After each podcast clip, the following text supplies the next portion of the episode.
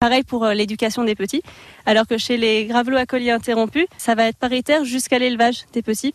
Et à ce moment-là, si madame voit que monsieur fait un bon office et que l'éducation est bien faite, bah, elle va refaire un nid. Parce que dans cet espace-là, comme chez le grand gravelot, il y a un fort taux d'échec. Donc ils acceptent de devoir refaire une seconde nichée. Euh, ce qui se passe aussi au niveau de la pointe du Hordel, on a potentiellement un couple qui a refait une deuxième nichée et qui semble fonctionner pour le moment, donc on est plutôt content. Ça a l'air plutôt de bien se passer quand on les voit. Alors vous avez euh, vos jumelles, euh, vos longues vues pour euh, les observer de près parce qu'ils se confondent hein, dans les graviers. Ah oui, tout à fait. Autant les adultes sont entre guillemets plus faciles à voir puisqu'ils ont un bec orange, autant les petits c'est du gris sur du gris pour les gravelots à collier interrompus, gris argenté, alors que pour les, euh, les gravelots à collier interrompus qui eux vont préférer un petit peu plus le sable et un petit peu plus d'herbacées, ça va être plus doré, bronzé. Et donc du coup, quand ça se pose dans, dans cette euh, mélange de, de sable et de, et de végétation, vous les voyez pas non plus. Ça mange quoi? Des petits vers, ça peut manger euh, des petits crustacés aussi. Tout ce qui va être dans, dans ce qu'on appelle la laisse de mer, c'est ce qui est déposé sur les plages par la, la marée quand elle s'en va.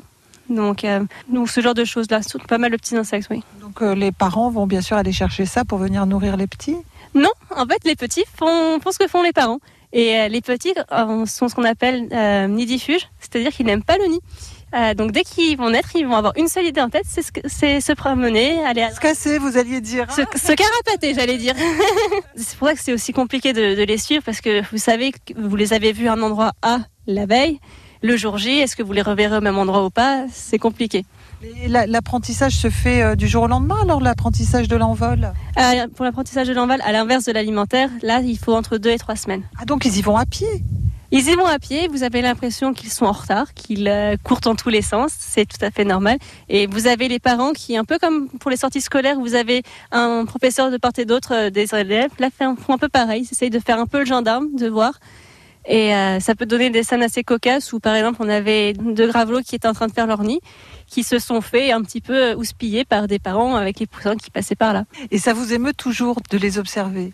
Oui, c'est vrai qu'on pourrait se dire au bout d'un moment, ça fait deux mois qu'on travaille dessus. Non, c'est vrai que l'environnement étant changeant euh, et les comportements étant pas strictement les mêmes à chaque fois, c'est vrai que on les suit puis euh, on essaie de pas s'y attacher, mais bon, c'est compliqué des fois.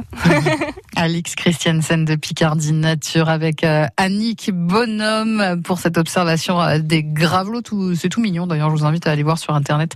C'est vrai que c'est joli, un joli oiseau à réécouter sur francebleu.fr. Il est 8h48.